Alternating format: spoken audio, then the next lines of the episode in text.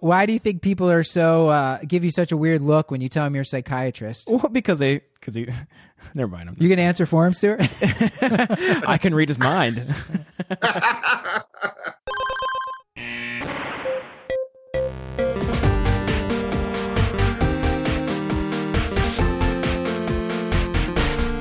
Welcome back to the Curbsiders. Hi, Matt. the internal medicine podcast that uses expert interviews As to opposed you to external. To bring you clinical pearls and practice changing knowledge. I'm Dr. Matthew Watto, here with my co-hosts, Dr. Stuart Brigham Hello. and Dr. Paul Williams. hey, Matt. Why are you laughing? So, uh, what are we gonna do tonight, guys? We're going to talk about uh, DJMC. Yeah, that's right. Looking right. forward to it. On this episode, our guest is Dr. Marius Commodore. Dr. Commodore completed medical school at Emory before going through his residencies in internal medicine and psychiatry at Rush University Medical Center in Chicago. Illinois. He is dual boarded in internal medicine and psychiatry and is interested in the integration of psychiatry in the general medicine practice as well as in the business of medicine. He has a voice for radio, but a face for public television. Uh, Paul wrote that, Dr. Commodore, if you're listening. he cannot be stopped, he can only be contained. He is Marius Commodore. I hear the conversation is very stimulating. Well, it is a very stimulating conversation. Just to set it up for the audience, we go through the diagnosis and treatment of of depression. Specifically, we talk about how to titrate medications, how to choose your agent, how long the treatment course should be, and pretty much everything you need to know to feel comfortable starting a patient on medication and how to follow them. I think it's a really valuable episode, and please enjoy. And I'm only sad because we didn't talk about iron. Sorry, Stuart. I know. Welcome back to the Curbsiders. Hello, Matthew. Hi. This is your host, Dr. Matthew Watto, here with my co hosts, Dr. Stuart Brigham Hello. and Dr. Paul Williams. Hey, Matt. How are you? And we are so glad to have with us tonight Dr. Marius Commodore from Temple University Hospital in Philadelphia. Hi, Marius. How are you? Oh, I'm doing well, Matt. Thanks for taking some time away from the family to uh, play around with us on air here. Oh, not at all. Believe me, this is this is easy work compared to the family. so I'm happy to happy to be here. I, I understand you have uh, your first child, have had your first child recently. He is. He's a eating, pooping, sleeping machine. Wonderful. Uh, okay, that's good. Yeah. Yeah, it's, he's he's has he has uh, from all three basic food groups. Excellent. Matthew and I are very well uh, versed in, in all of that. Yes. right. And- Matthew, in particular, you're quite fecund. Stuart, well, I- I- Stuart I'm- actually I'm has more more fecund. kids than me. Yeah. Oh my God! I've got five. I didn't know that was possible. Now, I'm not familiar with this word fecund. I don't but know, I like it, though. seems to have something to do with bearing children. So if that's it has to do right. It is. It means fertile. yes, I have had a couple. I have four. Stuart has five. Stuart is uh, more crazy than I am. That's right. I don't know how you guys do it. I only have one, and I'm thinking to myself, hmm, vasectomy doesn't sound so bad right now. Well, vasectomy in my case is probably better than fecundity. My my my answer is a wife who is a uh, pretty incredible, and that's uh, I I if anything impede. I I do not help at all. I probably make the kids crazier, but yeah. So I'm spoiled. But best of health to all of them. Well, at this point, I would like to kind of jump into our the upfront questions we like to ask, our rapid fire questions. You can give us some some brief answers to these. When someone asks you what you do, how would you explain that? Oh, I tell them I'm a psychiatrist because it's just it. The look on their face is always so classic. but I mean, I, I think of myself really as just a physician. You know that I did the double boarding and all of that, but I really like to say that I'm a psychiatrist. It makes for a much better cocktail party. I would agree. And and we've said this many times on the show. Paul's mom still doesn't know what an internist is. She thinks he's like a perpetual intern. Is that right, Paul? She's not incorrect. I feel like she's not that far off from the truth, actually. So that's more credit to my mom. It's a labor of lifelong learning, gentlemen. Labor of lifelong learning. Hmm. How much extra time is it to do the psych psych board on top of when you're when you're doing those dual boards? How how long was your total residency? The residency was five years, so essentially four. If you think of it as four month rotations, it was what is it, thirty rotations of one and thirty rotations of the other. So one year longer than a categorical psych residency, two years longer than a categorical internal medicine residency. Yeah, that's uh that sounds like a long time. But half uh, a decade, man, half a decade. so why do you think people are so uh, give you such a weird look when you tell them you're a psychiatrist? Well, because they because he. Never mind. I'm, You gonna answer for him, Stuart? I can read his mind. which would be better than being a psychiatrist actually but um I- you know i think that people people sort of don't know what to make the second the second question is are you analyzing me right now which is of course no because i've just had a second drink but i mean i, I think that I think people have this sense that you're peering right into them. And sometimes, you know, you're not really, but clearly I'm aware of it enough that I try to use it as some kind of psychological tool. But So- um, I think people have us people people worry about that psychiatrists know something about them that they don't know themselves or that they don't want other people to know. And I don't know if that's the truth at all. I think you just sometimes a cigar is just a cigar. Good answer. What is a book that you think every physician should read? Hmm. You It know, I don't know if it's been it doesn't have to be medical. Oh no, it would never. It certainly would never be medical. Um, I think that uh, the book that I really have always loved is uh, 1984. You know, I Oh. read it first in high school. I've read it a couple times since then.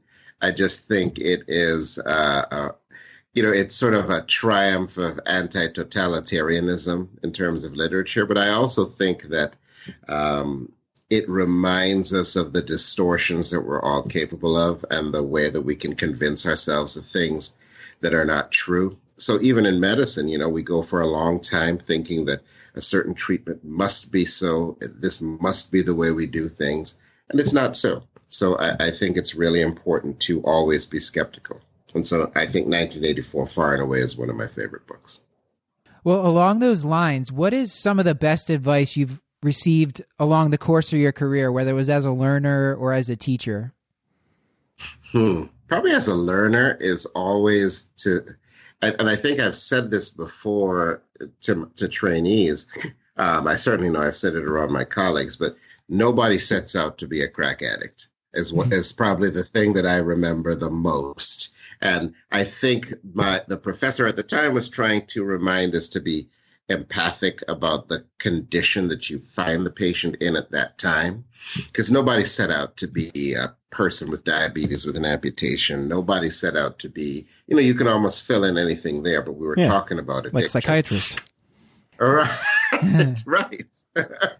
Right. Nobody set out to be um, whatever place you find them when they come to you in the office but you have to meet them where you are in order to try and help them. So i try and keep that in mind and keep that front and center I think that's great advice. Uh, my team was has been struggling uh, at Cashlack uh, in it, at times with very difficult patients and thinking about how did this person get to be that difficult patient that everybody knows and is kind of lamenting to have on their service. Uh, Right. that, that's a good point. Kind of which is not to say which is not to say that I'm not human like everybody else, and that you know we all have patients on our list that we kind of we see them and we go, oh, we kind of cringe that they're coming in today. But it doesn't matter. It's nothing's going to save you from having to go into the room. So you might as well keep some positive thoughts in your head. okay. Stuart's favorite question. Stuart, you want to ask it? Tell us something about yourself that I personally will never forget. that you personally will never forget. Huh. For about a year in high school, I was a DJ. Oh, okay. yeah. Ah, Good answer. We That's did. the single greatest thing I've ever heard in my entire life. we, we did. A, a buddy and I, we were spending every single penny on records. We played a few parties. We were sort of the local we were the kid who had we were the kids who had like the newest music and we would make a couple mixtapes for people. Nice. It was a short-lived career once my parents found out what my allowance was really going to. I beg of you please tell me you had a dj name I did not. It's, oh, you're oh, killing me. My career was my career was too short lived. You know, like oh. I wasn't able to carry it out and, and, and really let the oh. monster grow inside of me. You I, just broke you, my heart. Now, so now I can be under depression. You missed, you missed your calling, Commodore Marius Commodore. I mean, come on. Now that DJ MMC, it's right there. It writes it's, itself, man. It's in front right, of your I face. I know it does. well, now that Paul is sufficiently depressed I think we should. I think we should move oh, on to expert. the depression questions. Which brings us to why we're all here. Yeah, that's right. Yeah. Oh man. I think we're done. We'll just call it a night right there. Paul, would you like to start us off? Sure. So I, I think maybe one of the first questions I have is you, is you have a patient in your office and you have the suspicion for depression. Perhaps their you know PHQ2 is, is positive.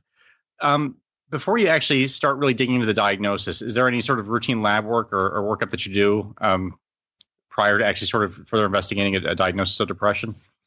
You know, the the book would say that you should screen them for thyroid, screen them for thyroid abnormalities, um, screen people for adrenal insufficiency, diabetes, particularly if the patient complains of a lot of fatigue. But I have to say that in general, I have I have found those to be low yield. I mean, the reason that I would screen for those abnormalities often in primary care is mostly because so many of our patients have those illnesses. But I tend to not necessarily think automatically about screening out patients' medical conditions for uh, when I'm, I'm considering a diagnosis of depression. And I know that is A, completely not evidence based, B, completely antithetical to what the ACP and the APA screening guidelines say. But I guess I've just found them to be low yield. If a person comes to me saying they're gaining a lot of weight, they're losing their hair, and they have edema, then I might screen them for thyroid abnormalities in addition to treating their depression. But those are the things that it is said you should treat, you should screen for. I can't nec- I can't tell you that I do them incredibly consistently. I think a lot of those patients would have other signs and symptoms of adrenal insufficiency or diabetes or thyroid. Most certainly, but the book says you should. So, you know, we try to be children of the book. yes, yes. Well, I, I wanted to ask a little bit then when you are approaching somebody that you you think might have depression, where do you like to start? Uh, are there tools or questionnaires that you would recommend that are easy to use? You know, in the literature, the particularly in the primary care literature, the PHQ9 has really kind of roared to prominence. And frankly, I would say that there is no reason that you shouldn't use the PHQ9. Um, it can be used to diagnose depression, to track depression, to track improvement of symptoms, um, and it has a decent coverage of symptom domain. So I actually think the PHQ9 is pretty good. Um, I often, for myself, use the Beck Depression Inventory. Um, I think a lot of a lot because I was when I was training, we tended to use it a lot. Um, so I can't necessarily say that it's better than any other. In fact, there have been a couple meta analyses that have been done um, of the Beck versus the PHQ9 versus a couple of other questionnaires. And frankly, the PHQ9 has never been found to be inferior to any of those more complicated scales in general, I would just say anything that you should that you use should be relatively short. The PHQ-9 fits that category. So does the Beck Depression Inventory, and a self-report is easier to administer. You know, the patient you can tell the patient whenever you come back to me next while you're waiting to be triaged, you can do this in the waiting room. So it gives them something rather than just looking at Sanjay Gupta. Is Sanjay Gupta in every waiting room or just our waiting room? I, mean, I, I think that instead of having to just look at Sanjay Gupta, they can actually do something that contributes to their treatment. So I like the PHQ9. I like the Beck Depression Inventory. Those are probably the two that I spend um, most of my time using. How did we include Sanjay Gupta into this? Uh, well, he's a famous doctor. Oh, is he checking in for depression? And he's on every single one of those like never-ending recordings in everybody's waiting room. I, I, I don't know, maybe not yours. Maybe you've been saved from that, but certainly in our waiting room, there's like this never-ending loop, and Sanjay Gupta is on every hour like a hit song. mm, I think we have the Learning Channel on ours. Ca- Kashlak has HGTV play. HG, that's right. That's right. That's HGTV. what I see. I'd Yeah. almost prefer that. That would be so much better. yes, oh my God, that would be so much better. we haven't been giving our patients any relevant information while they're in the waiting That's room. That's right. Maybe they're that's maybe that's why they're not depressed Yeah. when they see us, though. right. So this is where the PHQ9 can fit in nicely. You know, it takes maybe 10 minutes to do it. Uh, there are sometimes I've often thought whether or not a good uh, screening tool also would be trying to figure out how long it takes people to do the PHQ9 and the because I've often found that if you keep having to go back in the room and they're not done yet with their PHQ9, it's sort of a bad sign. I'll call it Marius's sign once it's validated. but uh, it, it uh, I've often found that giving them something to do can be very helpful while they're waiting, and that's why I like those screens. How about the geriatric depression scale? It's also relatively short, and uh, personally, I use it uh, when when I'm working up dementia. But is that something that you use for select patients? Oh yeah, I definitely use it for almost all of my geriatric patients. Um, uh, so mm, you know, loosely defined as patients seventy and over. Um, so I, I use that pretty regularly. I would say that I use the other two more regularly, but in older patients, I'll tend to use the geriatric depression scale. And, and, and again, it is uh, self report, short, and it can be used to track the um, track the progress of symptoms. All right. And so after you've you've done all the lab work, you found out that the patient has a normal ferritin. Um, you feel fairly confident your diagnosis of depression. Um, Thanks, Paul. so how? Yep, no, I'm, I'm here for you, Stuart. So how how do you sort of choose initial agent? So you know, it's the HRQ says the second generation antidepressants um, all have fairly similar efficacy and about the same response rate. So how do you how do you pick an agent for depression initially, and and do you do anything to sort of incorporate shared decision making into that decision? So the shared decision making is a double-edged sword. Obviously, I think you, I definitely um, use share, shared decision making with every conversation about starting um, an antidepressant.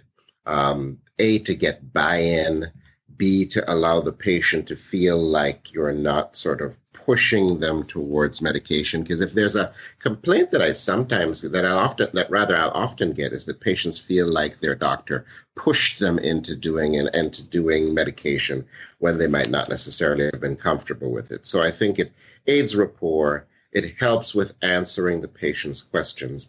But the double-edged sword is that um, I often find that patients will focus very much on the side effects of medications as opposed to the potential benefits. And and I have not found that frankly when I tell patients about other kinds of medications. So shared decision making is kind of the cornerstone of initiating treatment, but I have found that it can be it can be a double-edged sword. The other thing that I think is important is expectation setting. So it's really important to let the patient know things are not going to get better very rapidly to sort of give them an outline of what feeling better will feel like to them and, and particularly with respect to time course. And so time course is something that i focus a lot on. And then i also focus a lot on not stopping medication. You know something like 25% of people stop their medication within the first week and another and in total maybe 50% of people stop their medications within the first three months. So what you're basically getting is 50% of people stopping medication before medication can even be effectively thought to found to have succeeded or failed. So I try and do a lot of expectation setting. Some places have have uh, guidelines where you're really supposed to call at two weeks, check in with the patient. How are you doing on the medication? Do you have any side effects? You might be able to coach them through them. And also, you can potentially go to the next step in the dose, at least that's my practice, to go up on the next step in the dose at two weeks and then see them back in a, one month uh, when they're on the medication, just to try to prevent that, that early dropout. That is certainly what the um, that is certainly what the um, guidelines say that you should do. Your question, forgive me, I cut across you. Do I have a specific? Is well, I was going to say, is there? What's your tact? What have you found is practical? Because that two week phone call, it's kind of hard to. Do you do you do that, or do you have a system set up in your practice to to kind of make sure patients aren't stopping at that one or two week point? I think what I try to do really, and and because the, when I see patients for psychiatric reasons in our clinic, I try to have enough slack in my psychiatric schedule that I could bring people back in two to three weeks. So I def- I try to physically bring people back in two to three weeks. As a pr- at a practical level, that is very hard. If you have a a, a decent or a nascent collaborative care system within your clinic, um, all the evidence suggests that just that phone conversation by somebody, a phone conversation with somebody who has some comfort and familiarity with taking care of psychiatric patients, um, will suffice. That person does not need to physically be seen back in the office. But I would say I try to physically bring them back within two to three weeks at the outset. But it can be difficult. I think at, at, a, at a practical level, I would say most patients are coming back between four and six weeks. Uh, that's certainly not consistent with the guidelines, but I think it's probably consistent with real life. So I I made a rookie mistake and asked you I think three questions at the same time. So so going back to initial agent choice, you, know, you mentioned ah. sort of the role of pure decision making. What other factors play into sort of what the what the first thing that you choose for a patient is? Uh, you, you, know, uh, I happen to practice in a clinic right now where there are a lot of patients who are fairly indigent. And so that, so cost becomes a very important driver. Um, so in that regard, the selective serotonin reuptake inhibitors are far and away um, my number one choice.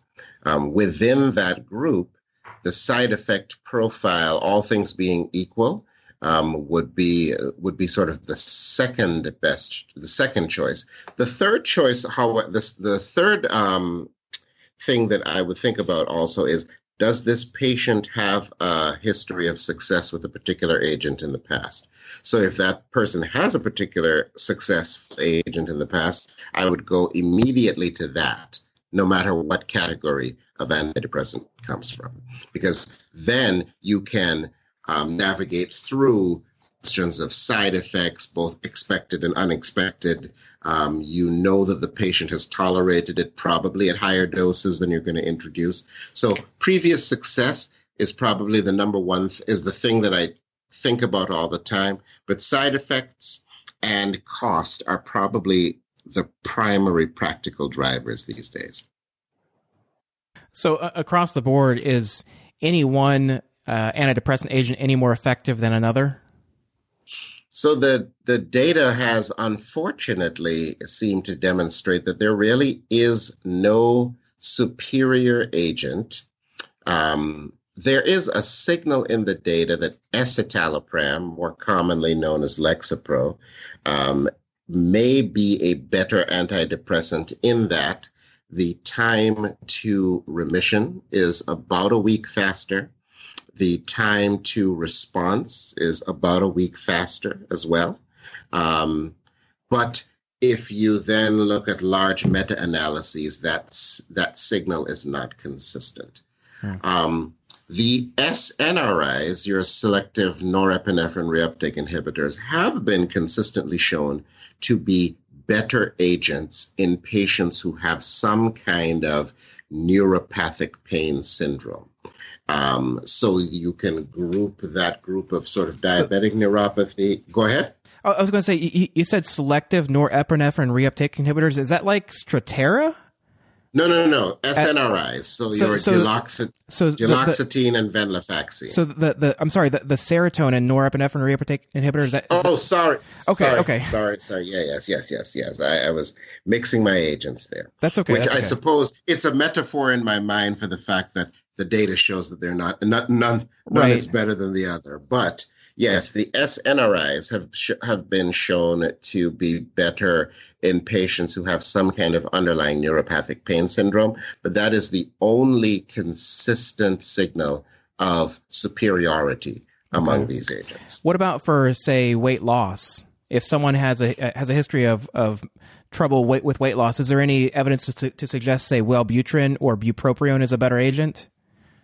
Um, so you're asking if the person has lost weight as part of their illness. Well, no. l- Let's say let's say you have an obese patient who's depressed. It, does that ever does that ever come into your thought process to consider an agent that's more associated with weight loss, like bupropion? It certainly does come into my thinking. I have to say that the aggregate data about bupropion is not as exciting for weight loss. It is much more weight neutral. Okay. Is probably a better description of it. So patients definitely do not gain weight. Some lose weight, but it is not necessarily as robust if you look at all the data um, Okay. as as the as as uh, you sort of think of it as a medication that where people lose weight, but it really in in actuality doesn't appear to be that way. I see that. And, and for your geriatric patients, do you say more consider say mirtazapine, or do you have an agent that you that you consider more often? Not necessarily. Um, I actually think about SSRIs more often in geriatric patients. Um, they're, they're, they're often afflicted by vegetative symptoms, and SSRIs help vegetative symptoms much more quickly um, than some of the other agents. So, for instance, your mirtazapine, um, they're they can cause they they often are as sleep inducing as a mirtazapine can be. Um, they can cause weight gain in ways that mirtazapine uh, does as well. However, mirtazapine does seem to um, cause a much be- faster recovery of appetite.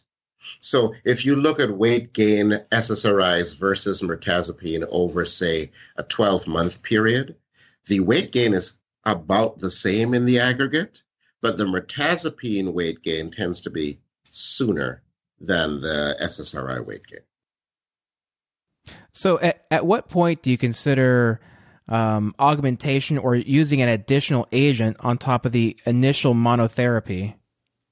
So uh, we've actually had, you know, in the past few years, for most most particularly the STAR D study, or you know, sequenced treatment alternatives to reduce depression.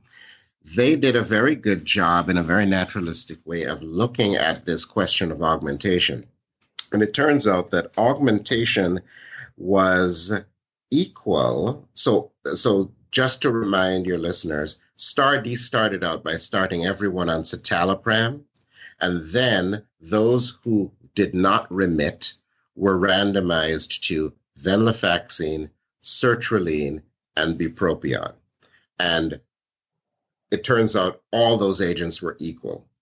Then those patients who did not um, remit were then placed on bupropion um, augmentation. And it turns out that bupropion augmentation, about a third of patients remitted there. So in all levels of the STAR-D study, about a third of patients remitted. Um, the general practice is that if a patient has some response, so say a 50% decrease in their PHQ or a 50% decrease in their B, in their Beck depression inventory, that augmentation is probably equal to changing to another agent. So for me, I tend to see if a patient has some response but not robust response, then I will use an augmentation strategy. And bupropion tends to be my first line augmentation strategy, although there are, you know, atypical antipsychotics, for instance, quetiapine and aripiprazole are also FDA approved for augmentation strategies, but sometimes, but not every primary care practitioner is um, comfortable with an atypical antipsychotic. So I'm aware of an article that was published in 2010 that uh, there's there's a few articles that look at look at this for using uh, adjunctive treatment with bupropion for to to remit some of the sexual side effects associated with SSRIs. Have you seen this in your practice at all? Uh, have you seen any improvement in sex- some of the sexual side, side effects for SSRIs with bupropion? I'll answer this in two ways. One, bupropion, the, the studies that have been done on this question do not actually seem to bear out the idea that bupropion augmentation can improve sexual side effects. Certainly, bupropion as an agent by itself has essentially no sexual side effects. That said, and I don't know if this is just, what is it, selective memory, that when I have done bupropion augmentation, I have found that patients have complain less of sexual side effects. But to be clear, the data seems to indicate that the idea of using bupropion to remit sexual side effects of an SSRI doesn't actually have much evidentiary basis. Mm. And I just want to try to uh, recap a little bit of what what you've said so far for the listeners, and just to make sure make sure that I'm following too. Well, in the STAR*D trial, and I think some of the other research studies, a response was defined as a 50% decrease in whatever the baseline score was. Like if you were using Correct. in that study they were using they weren't using the PHQ-9, but let's say they someone had a score of 14 on the PHQ-9, if they drop that by 50%, that would be a a response and a remission Correct. is some arbitrary low number where the patient's not having minimal symptoms. Uh, and I think technically for the PHQ nine, for instance, I think the score is five. Five, okay. Yeah, which is remission. Yes. I think that'll be helpful for people.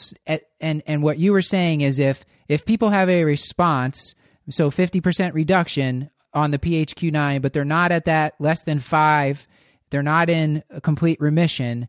You might think about augmenting therapy with one of these agents we've been talking about, bupropion, or um, potentially um, aripiprazole or Abilify. Is that am I on? Am I following? Correct. You're you're you are picking up what I'm putting down. Good job, what, Matt. What is another agent other than bupropion? Is are there other agents that you think that a general primary care or in, internist should be comfortable using? So um, again, STAR*D is very helpful in this regard. Um, was used as an augmentation agent in that study. Um, I think also um, T3, triiodothyronine, was actually used as an augmentation agent in that study. Um, I would I, I mention those only because I think that internists tend we all as internists we all tend to have more familiarity using those kinds of medications. However i would say that the t3 augmentation strategy has is is somewhat um, is somewhat dubious in my view there are other things that you can use to augment, for instance, um, but then we're starting to get a little bit more into your specialty psychiatric um, strategies. Lithium, for instance, has been used as an augmentation strategy. Um, it's a very powerful, it's a very good antidepressant, but it does come with its own set of baggage. I think in STAR*D they also use nortriptyline, but uh, one did. of the things in in uh, the second step they added to citalopram, they added cognitive behavioral therapy. We haven't really uh, talked yes. talked Correct. about non pharmacologic treatment, but maybe this is a a time to talk about that a little bit. How much are you using that in your practice, and are there certain patients where you will use that as monotherapy? The guidelines say, and I think the evidence pretty much supports this, that in your patients who are on that borderline score between mild and moderate, so your mild to moderate depression, that you can offer a, a psychotherapeutic intervention instead of an, uh, a pharmacologic intervention, and those are equal in terms of efficacy. Um, then the the effectiveness of psychotherapy as a standalone strategy basically tapers off once you get to your moderate to severe depressions. Now, as a practical, you know, it's a, you ask an important question: How much am I using it in my practice? And frankly, the answer is not as much as I would like to, for two reasons. The availability of trained therapists is is is is really really leaves something to be desired. And and I found that, you know, I've worked now in a couple of different cities, and it was this it's the same in each circumstance.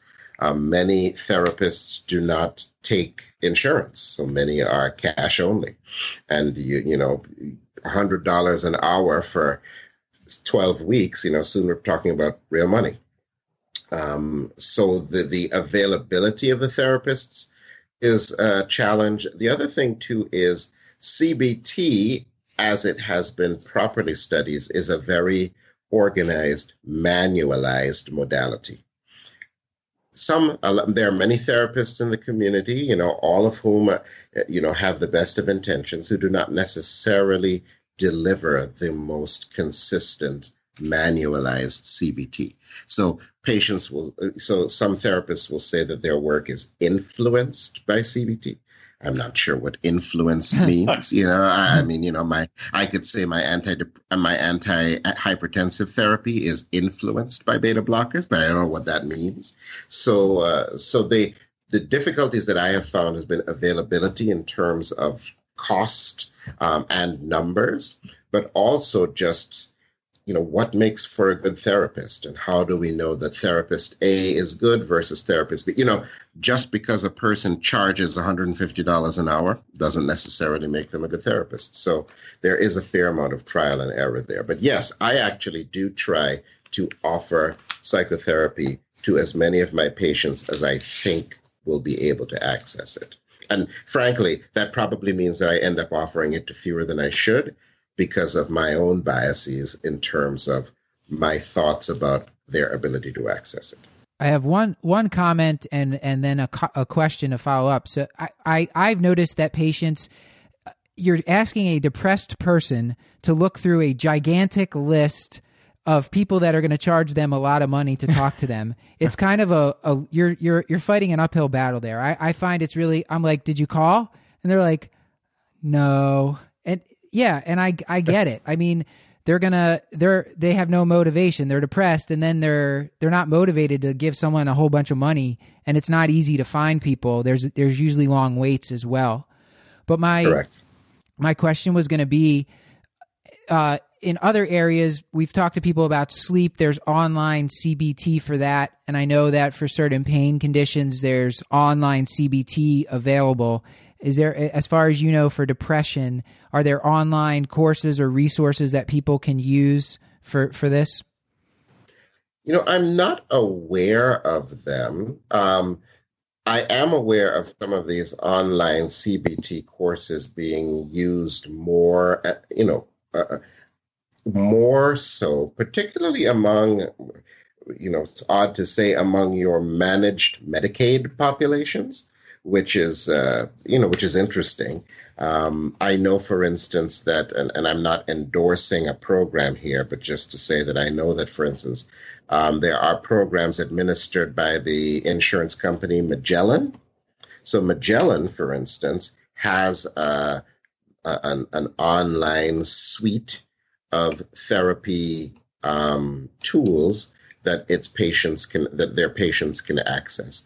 I am not specifically aware of that, although there is a lot more talk about just in general harnessing the power of telepsychiatry. Um, but I'm not aware of sort of good, validated, organized programs that the general public can access. I guess the only other thing that I do uh, uh, recommend for patients, and I have no idea if this is part of the guidelines as well, it just kind of goes along. A lot of these people have pain as well. I'm always trying to get them to do some sort of activity, trying to get them to work on their sleep. Are these things that you're doing as well for depression? Is that part of the guideline directed therapy? Oh, definitely. Um, I think that sleep hygiene is so critical um, uh, you know, trying to trying to get the patient to um, change some of those maladaptive behaviors that they are in control of. I try and couch it as a self empowerment tool, you know, to say that, hey, I can give you medication, but here's something that you can do and that you don't need my help to do it. So I definitely do, I definitely um, do a lot of counseling about sleep hygiene. Um, I have had less success, I will say, with trying to um, trying to help patients um, do more activity in terms of, for instance, physical activity. What I can say that I do try to do is I try and strategize with the patient about planned outings for themselves. So, for instance, if they know that a particular, uh, if they know that they, for instance, they like the St. Patrick's Day parade, you know, I try and talk with them about the fact that, well, you should go to that. And how are you going to get there? What's your transportation? Are you going to talk to somebody about accompanying you and try and game plan for those things? It takes a little while for you to develop that rapport with a patient so that you can know their interests. But I do try and get the patient to do a little bit more in terms of planned activity that they enjoy.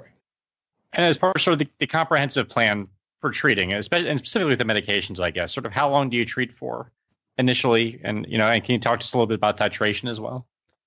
Um, I try to titrate. Um, I try and use the start low, go slow um, philosophy with all patients. So not just your geriatric patients, which are which is how we tend to think of that, uh, which is where we tend to think of that approach.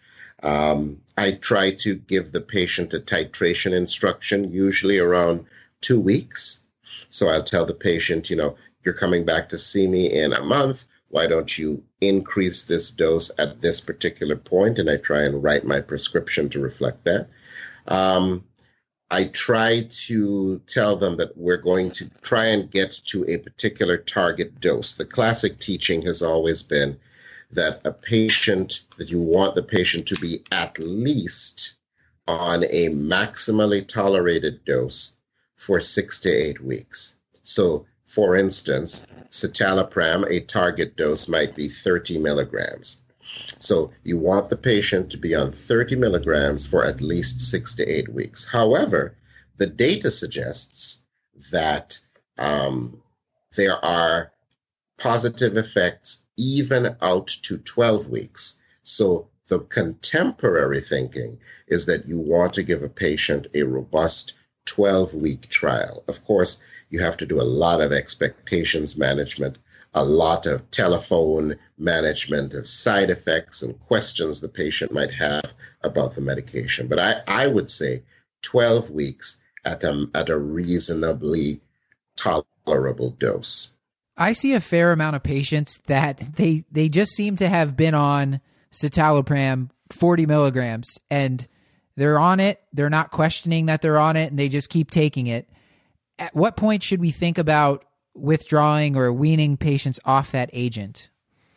So there are sort of two parts to the two parts to the answer, maybe three. Uh, uh so one, if a patient has had a single episode of depression, their relapse likelihood within five years is 50%. Two episodes, it's about 70%. And if you've had more than three episodes of depression, essentially relapse is assured within the next five years. So take that into account as your first step. Uh, the research now seems to indicate that at least nine months, perhaps 12 for a first episode, Beyond that, frankly, the data is not very good in terms of telling us how long we should keep a patient on an agent. Um, there have been studies which seem to indicate that the longer a patient is on their medication, the less likely they are to relapse compared with cohorts who, for instance, are tapered at one and a half years, two years, two and a half years. So it this question of what to do beyond a year, particularly for your first episode, for your more for your non-first episode patient, is really kind of unclear. This is where shared decision making really comes into play. Um, I have had patients that go, you know, doc, I didn't like how I felt when I was depressed. This medicine has helped me. If it's all the same to you, why don't we keep going on with it? That is the minority of patients, I will say. The majority of patients will try to taper off the medication after about a year because I tend to be fairly honest with patients and tell them we have evidence out to a year. You know, you've had four episodes of depression.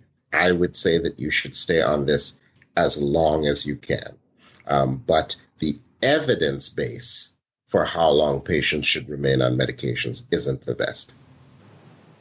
I wanted to just uh, briefly ask you about um, screening. Uh, I, I've heard that you're always supposed to just make sure, and I, I have to say I don't always remember to do this.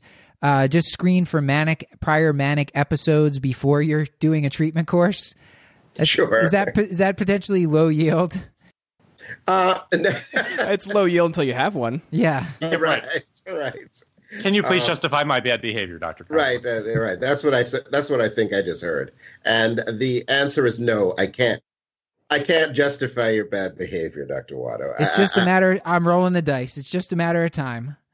It, you know, no, no I, I would say that um, I will say most of my patients are in their 70s, so if they were if they had bipolar, we probably would have seen it by now. Right, it, they should have declared themselves by now. Right. Um, I, I, will say there is a good validated screen for um, bipolar disorder. It's the MDQ, the Mood Disorders Questionnaire.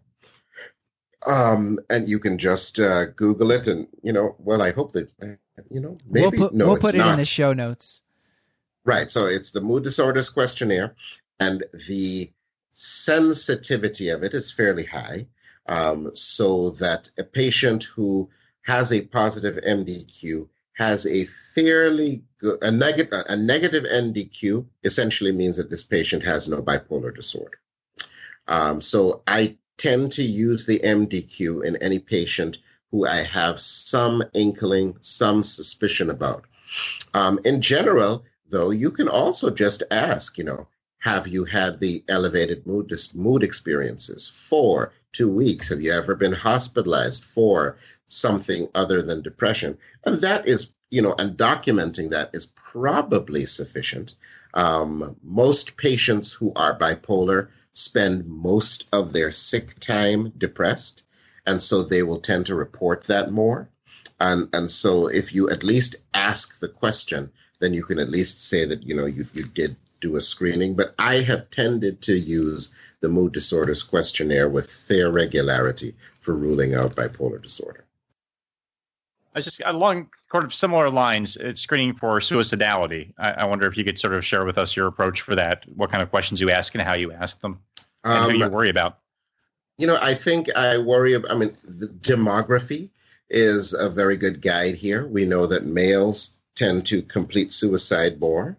Um, we know that a person who has had a past attempt at suicide is very likely to have a, a future attempt at suicide. Um,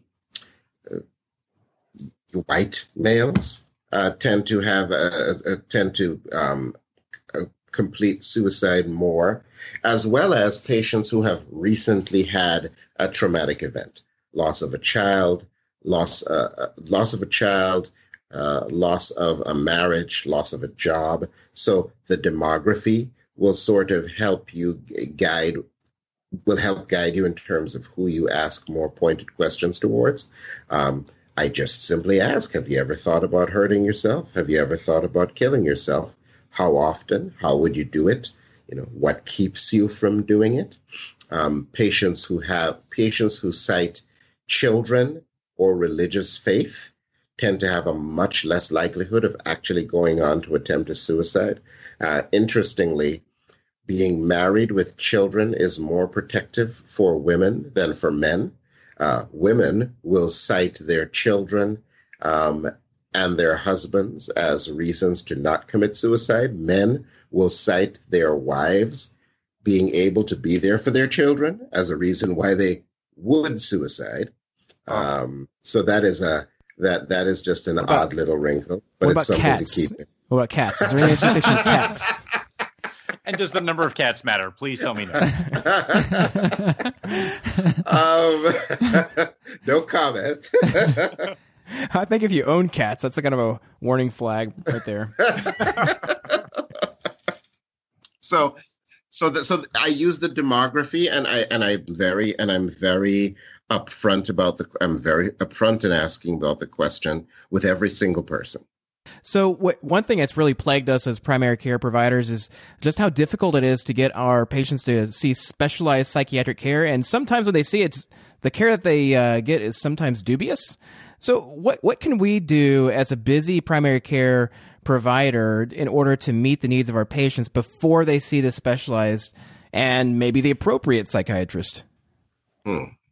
Um, this this this sort of this this wades right into the deep right here. Uh, mm. This this is hmm. probably the greatest barrier. This is probably the greatest problem that primary care doctors have in terms of um, getting proper treatment for psychiatric patients, and, and, and unfortunately, it's a nationwide problem.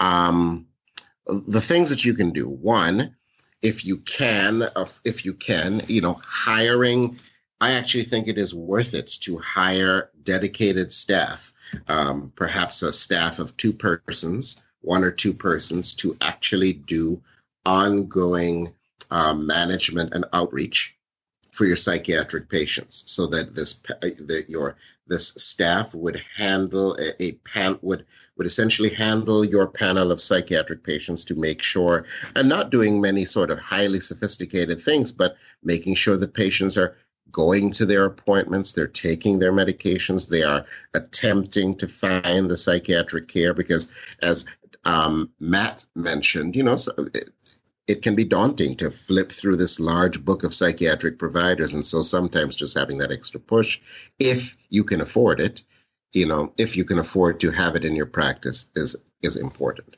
Yeah, and, and um, so, I was, I was, going to say during a future roundtable we could talk about different coding tips in order to get to get this um, paid for. Yeah, Correct. exactly. Right. There have been some. There there are some new CPT codes. Mm-hmm. Usually in the setting of your more formalized collaborative care right. systems. So, you know, so either a practice that has an embedded social worker, behavioral health specialist, and then maybe has a consulting psychiatrist. Um, so, getting to know the psychiatric practitioners in your area is probably an important thing to do um, so that you can bounce questions and, and, and build your own capacity as a psychiatric provider because you're not going to be able to refer every single patient. Let me see what else. You know, the, the more training um, there are, for instance, there are psychiatry for primary care conferences. So, you know, you have to sort of bone up for yourself in terms of what you can do in treating these kinds of patients. Um, but I have to say that you know the the the the options for doing more as a primary care doctor are limited out there, limited by access, limited by resources you know, and just to put it, you know, just to get on a soapbox until we as a nation get a little bit more serious about funding mental health care and funding it equal at a level equal to the way we fund. Um, well, first of all, we have to get more serious about primary care, first of all, and then funding our mental health systems at a level equal to how we would like to have our primary care infrastructure funded. We're going to have this continual problem. So th- this is at least my last question before I have some questions from Facebook, and maybe it's a little bit of a of a divergence, uh, a left uh, um, from from stage left, I guess, if you will. But uh, what are some of the warning signs that uh, you might see amongst colleagues, and how would you per- how would you recommend pursuing those or helping them to seek care? Hmm. So that, that is that is interest that is an interesting question. Um, I think changes in their professional behavior and demeanor, so higher levels of irritability than normal. Um, if your colleague used to be, you know, is the person who um, they're always they're used to they're always on time, they're always prepared, they're they're often calling back their patients very quickly, and all of a sudden that starts to slip. So their you know decreases in their professional conscientiousness i think is what is probably the thing that i worry about the most um, mm. in terms of colleagues uh, as far as helping them to seek care i think the direct approach is best you know I, I think sometimes we forget that we are human beings too and and this is a human activity so you pull aside a colleague and you say I've been concerned, you know, is mm-hmm. everything okay? You know, you don't say, you know, you know, how much alcohol are you drinking? Like right. you know, that, that doesn't that doesn't go that doesn't go over very well. But you say, this is what you know, you know, I have been concerned. I am worried. How are you doing? and and and uh, allow them to open up to you. You can't necessarily allow them to come to you because as doctors we're not necessarily inclined to do that. But you go to the colleague who you're concerned with and you say, "Hey, I'm concerned," and allow them to open up to you. I have to say that I've not had this experience in my professional life. Maybe you know I'm almost a little thankful about that, but the the the, the advice that you hear particularly from professional groups is be very, very direct. So, so I'll, I'll say from my experience of I've actually treated this a few times with colleagues and i found that what works best is actually to, to, consistency in following up with them so checking in with them making sure that they've accessed the resources that you've that you've uh, brought to their uh, disposal and then sometimes even taking them to the resources is what i found to be um, very helpful in helping them to seek care. And I've been, at least at this time, 100% successful in, in getting these cases taken care of with very good results. Well, glad to hear it. I, I think that certainly. Um, if a physician is in a, a, physician or a nurse or a, a, staff member in your clinic is in a position where they're willing to open up, then I think they certainly are very motivated to seek treatment. So I, I I have to say that I have yet to actually, no, that's not true. I did have one, um, not a physician colleague, but I did have a staff member who had a, a psychiatric problem and wanted help treating it. And, and, and it was, um, frankly, we we thought that the, the best the best service I did for him was actually to have him seek psychiatric care somewhere else because it was clear that following up on our campus around our offices was more difficult for him than seeking care outside. And so once he sought care outside, things got a lot better.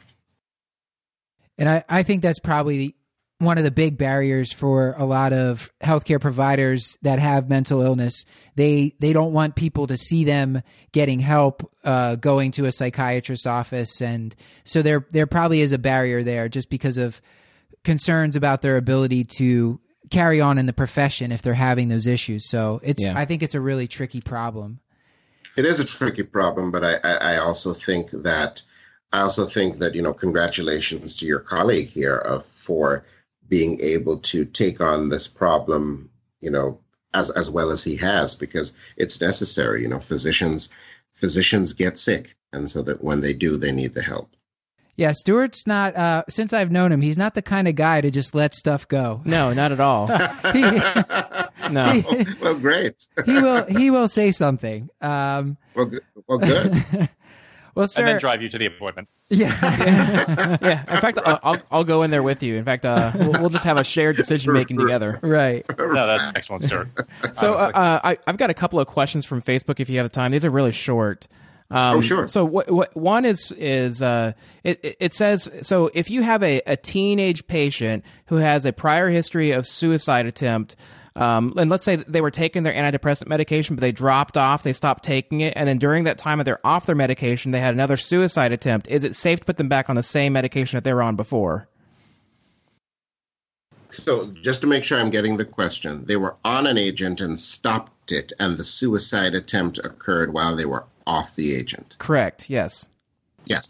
Yes, it is safe to put them back. In in fact, um, you, you know, you, in in fact, um, you know, a number of years ago, when there was some controversy that led to the black box warning on um, antidepressant inserts for suicidality among adolescents, there was a noticeable decrease uh, no, adolescents and young adults rather, there was a noticeable decrease in prescribing of antidepressants to that age group and a noticeable concurrent increase in completed suicides among that age group. So the, the, the aggregate data as well as the individual data would support putting that patient back on their back on their medication. That's that's that's good to hear.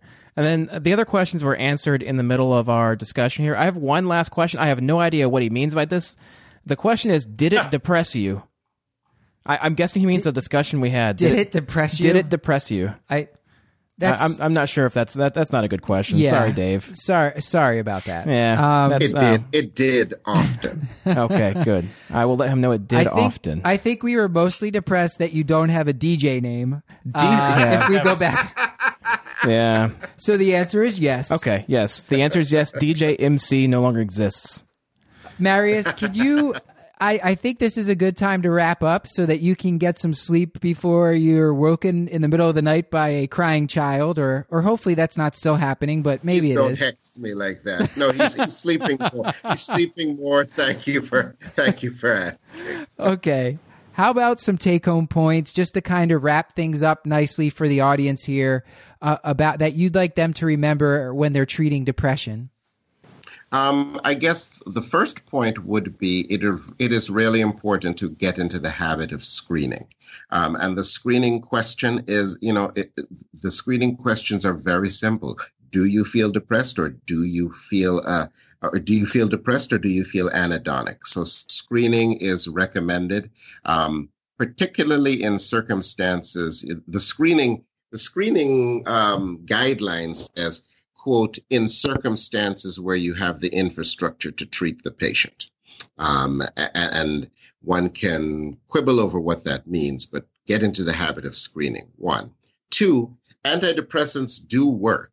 So there are some doctors out there who just feel like, you know, antidepressants are the biggest, uh, are the biggest placebo scam ever, um, ever committed against uh, the American people. And that's not true. Antidepressants do work but it takes time and it takes a lot of expectations management with the patient in order to successfully treat. Three, early referral to a psychiatrist, I think, is important, particularly if you think that you're not making much progress. One, uh, it'll allow you to access that specialty care. And two, it'll allow for a lag. It, it'll allow, it means that the lag in getting to a practitioner will not be as impactful for the patient. And then, four, I think it is important to actually um, measure your outcome. We would never have a patient come into the office and not check their blood pressure. We would never have a patient come into the office and they're being and they're diabetic and we don't check their blood sugar. So we should measure depression if we're treating depression, um, and I think that that will help normalize the process in the patient's mind. And then finally, our patients are great ambassadors for psychiatric care. So I also encourage patients to tell their family members, tell their friends that they were treated because you never know when that family member or friend can catalyze treatment in another family or friend or acquaintance who's really needing. All right. I think that's a great way to end the show. Thank you for all your advice on this, and uh, maybe we'll have you back to talk about anxiety because that's another topic that we've gotten a lot of requests for. Uh, it seems that people definitely, um, uh, hopefully, they'll be a lot more comfortable treating this problem now, and uh, hopefully, we can do the same for anxiety on a future episode. I'm, I'm anxious to talk about it. I certainly, I certainly would love to. It is a, it is a, actually a whole topic in and of itself, and I'd like to thank you for having me. I, I really appreciated it. All right, Marius. Paul, uh, I was I was leaving. Pause. I was I was. Yeah, right, that was straight. I was just gonna that hang out there. We're expecting Paul to chime okay, in. Okay, goodbye. yeah. No. Well, thanks, Marius. That was great. This has been another episode of the Curbsiders. All right, bringing you a little knowledge food for your brain hole. You can find show notes along with links to any articles, books, websites, or apps mentioned on the show at thecurbsiders.com forward slash podcast. We're committed to providing you with high value, practice changing knowledge. So we want your input. Please send us an email to the curbsiders at gmail.com. You can subscribe, rate, and review the show on iTunes. Or you can follow us on our page on Facebook or on Twitter at the Curbsiders. Until next time, I've been Dr. Matthew Watto. And I'm Dr. Stuart Kent Brigham. Thank you for listening and have a good night. And I remain Dr. Paul Williams. Good night. Oh, hi, Paul.